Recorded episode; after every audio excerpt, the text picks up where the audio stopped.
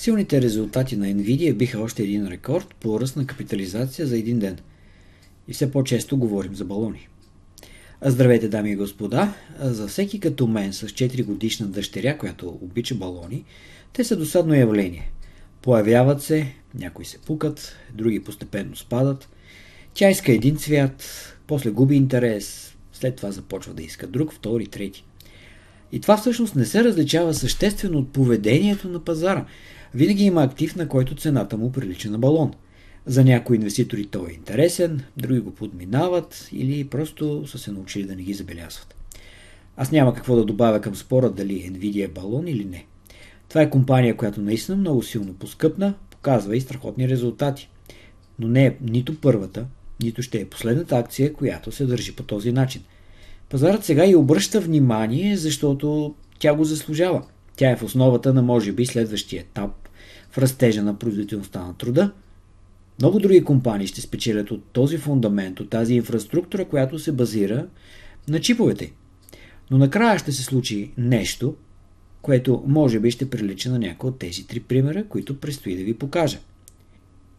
Но нека да споделя още едно наблюдение от това да възпитаваш малко дете. Колкото повече играчки има това дете, толкова по-бързо то започва да губи интереса към тях. Да започнем с една емблематична компания от Dotcom ерата. Това е Cisco Systems, компания, която произвежда мрежово оборудване. Тогава, преди повече от 25 години, тя е в основата на интернет революцията. Компанията и днес има, компанията и сега е един от водещи производители на мрежово оборудване и без нея не може да работим, да живеем по същия начин, както сме свикнали. Въпросът е, че тя се е промила много от тогава и точно този оптимизъм преди 25 години, 98-99 година, прилича на това, което изживява сега и Nvidia. За сравнение, 98 година спрямо 23 имаме 6,8 пъти нарастване на приходите на компанията. Сега те надхвър... достигат около 60 милиарда долара. Прогнозите за следващите години са чак толкова оптимистични, но това няма значение. Важното е, че компанията през това време е успяла да увеличи 15 пъти печалбата си, т.е. да ни покаже и подобрение на нормата а, на печалба, да ни покаже в повече и повече резултати на акция. Това, което ни интересува като инвеститори, когато притежаваме една компания, харесваме бизнеса и смятаме, че тя е лидер, смятаме, че тя може да генерира паричен поток десетилетия напред. Така са разсъждавали инвеститорите 98 година. Не смятам, че е нещо по-различно от това, което се случва сега, нито ще е по-различно от това, което ще се случва и в бъдеще. Когато погледнем а, брутната норма на печалба, тук също има още една прилика с Nvidia, където този показател е около 76-77% от размера на приходите. В случая с а, Cisco Systems виждаме стоености, които са малко по-низки, но тя не спира да работи на печалба и дори ако погледнем а, само 2001 година е била с отрицателен финансов резултат. Да погледнем акцията на Cisco Systems. Това е графика от началото на 90-те години. Една огромно дълга история, в която разбира се ще бъде запомнена с огромният възход през 98-2000 година. И ако погледнем за база този период, тогава акцията се увеличава повече от 8 пъти. И само в рамките на следващите 3 години тя успява да загуби всичките тези печалби, да се върне там, откъдето е стартирала. Най-често цената пада там, където е стартирал растеж. В нашия случай, разбира се, растежът на акцията е стартирал много преди това, когато тя е станала публична компания, но а, трябва да видите на тази графика две неща, много характерни за такова поведение на цената на акция. Първото е, че винаги когато тя се изстреля толкова високо, първият а, по-силен спад, първата толкова силна корекция, почти е заличена от възстановяването.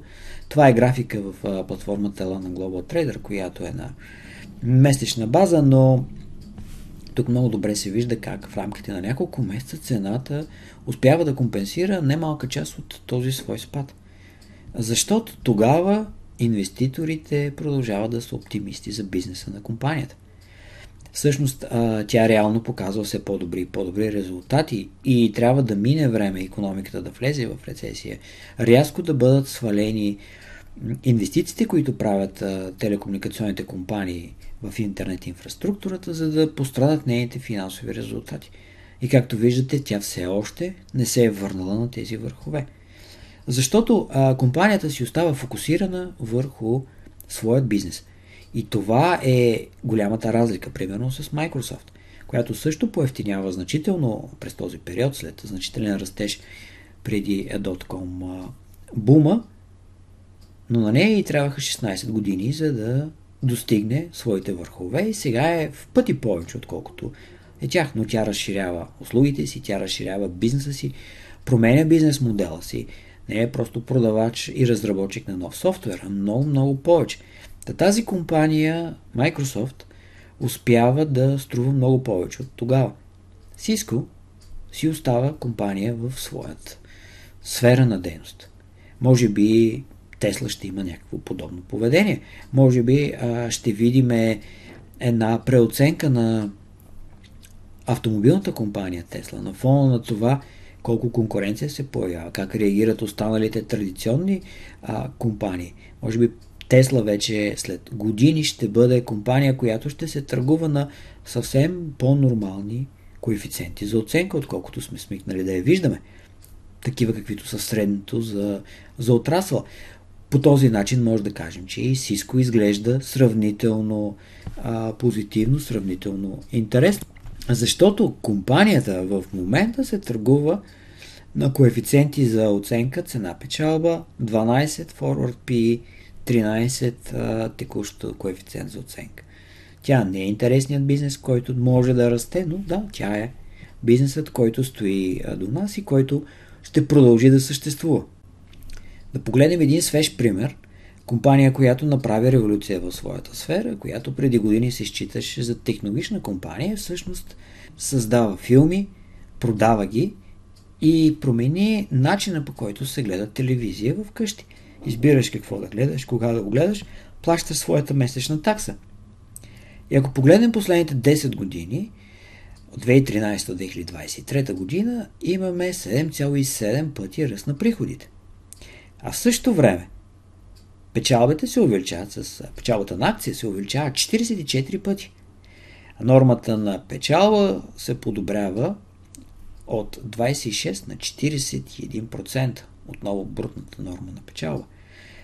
Но тук има едно по-интересно поведение в цената.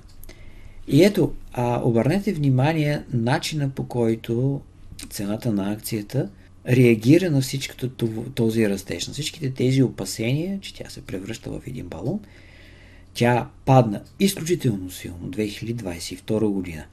След като видяхме навлизане на конкуренцията, след като а, от почти монополист на своя сегмент, изведнъж се появиха няколко сериозни конкурента, намести се, така да се каже, пазарът на филми хората а, изведнъж разбраха, че вместо да плащат за една кабелна телевизия, трябва да плащат за няколко такива оператора, от който да гледат а, филми.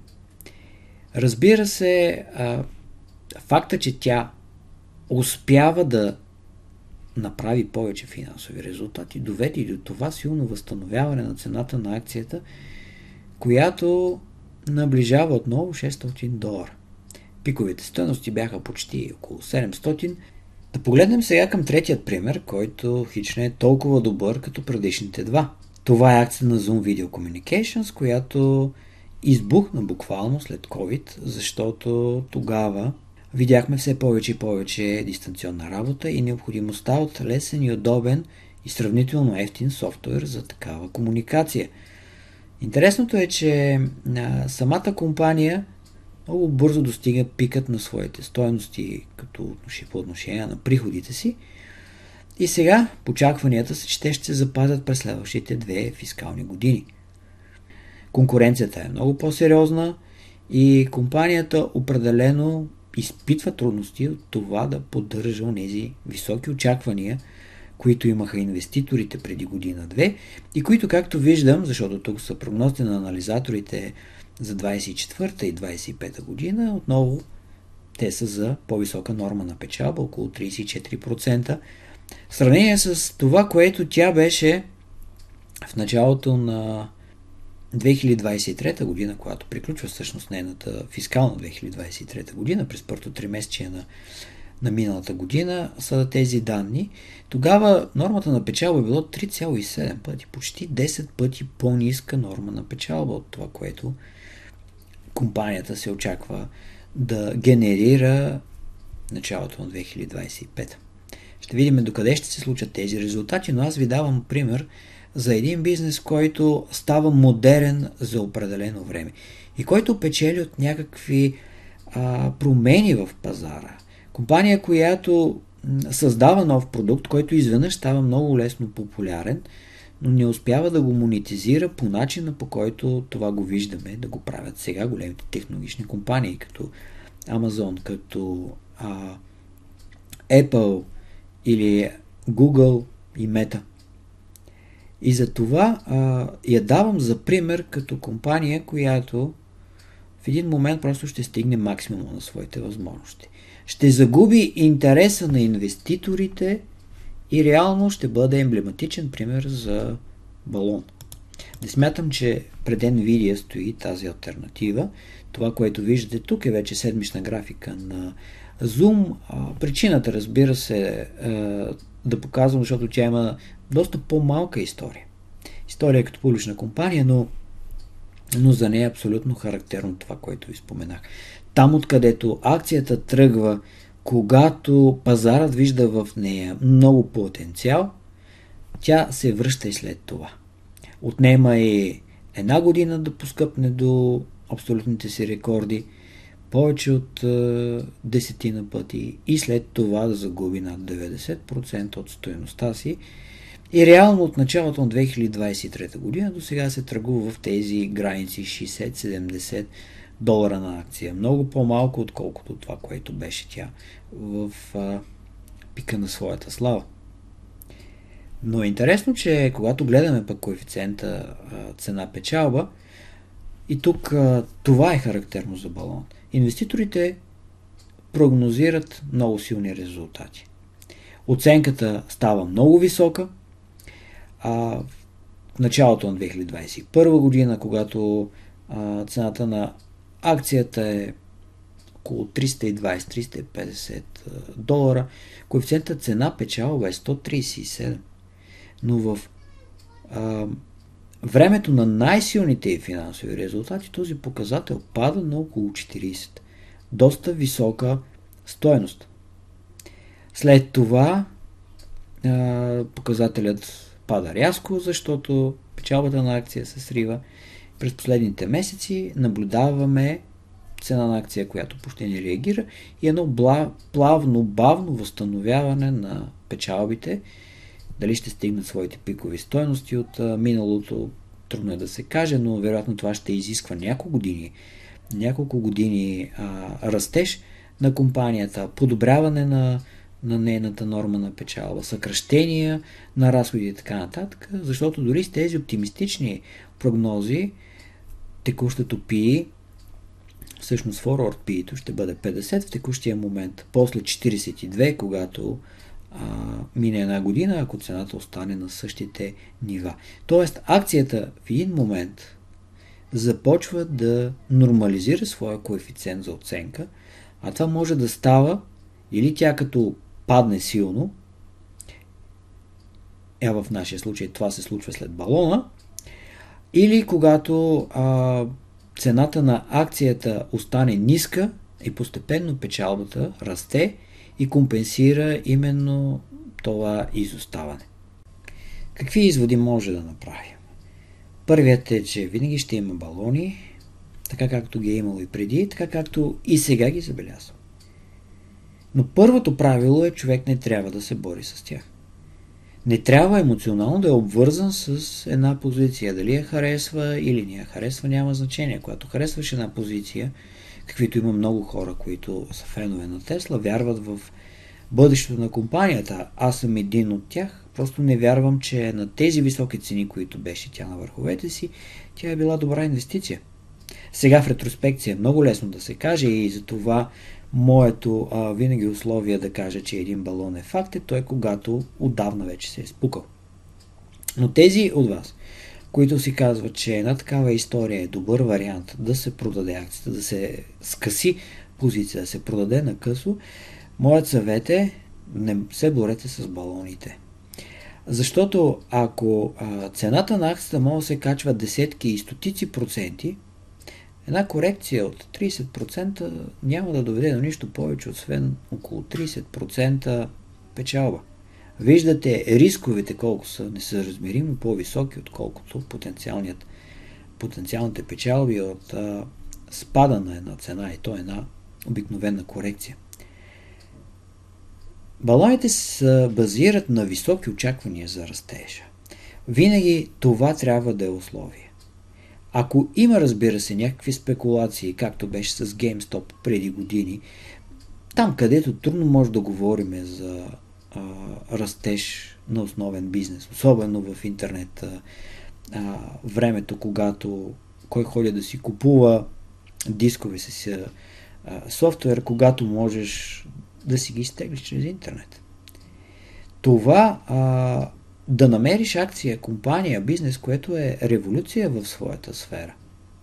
Компания, която се управлява добре и която разрушава конкуренцията, така както примерно интернет медиите изместиха печатните медии преди десетилетия процес, който виждаме да продължава и сега и който е изключително мъчителен за журналистиката. Но а, тези очаквания за растежа, тези високи позиции, те трябва да бъдат факт. Те трябва да бъдат признати. Проблемът е, че с течение на времето една компания, примерно като Cisco, която показва все по-силни и по-силни резултати, и когато прогнозите са, че в рамките на следващите години бизнесът ще се увеличава в пъти, те стават факт, както виждате, в голямата си степен, но когато тези прогнози дори да звучат оптимистично, дори да има нещо, което да ги промени, аз не случайно ви показвам а, паричният поток на големите компании следващото десетилетие, а, виждате в прогнозите няма никъде засегната криза или някакви промени в а, економиката в негативна посока, но дори да ги има, както в случая с Сиско, те са били временни. Тя е наваксала своите темпове на растеж. Въпросът е, че именно тези високи очаквания са били базирани на някаква нерационалност. Компаниите обичайно запазват нормата на печалба в а, тези примери, които ви показах, но това за инвестициите няма значение.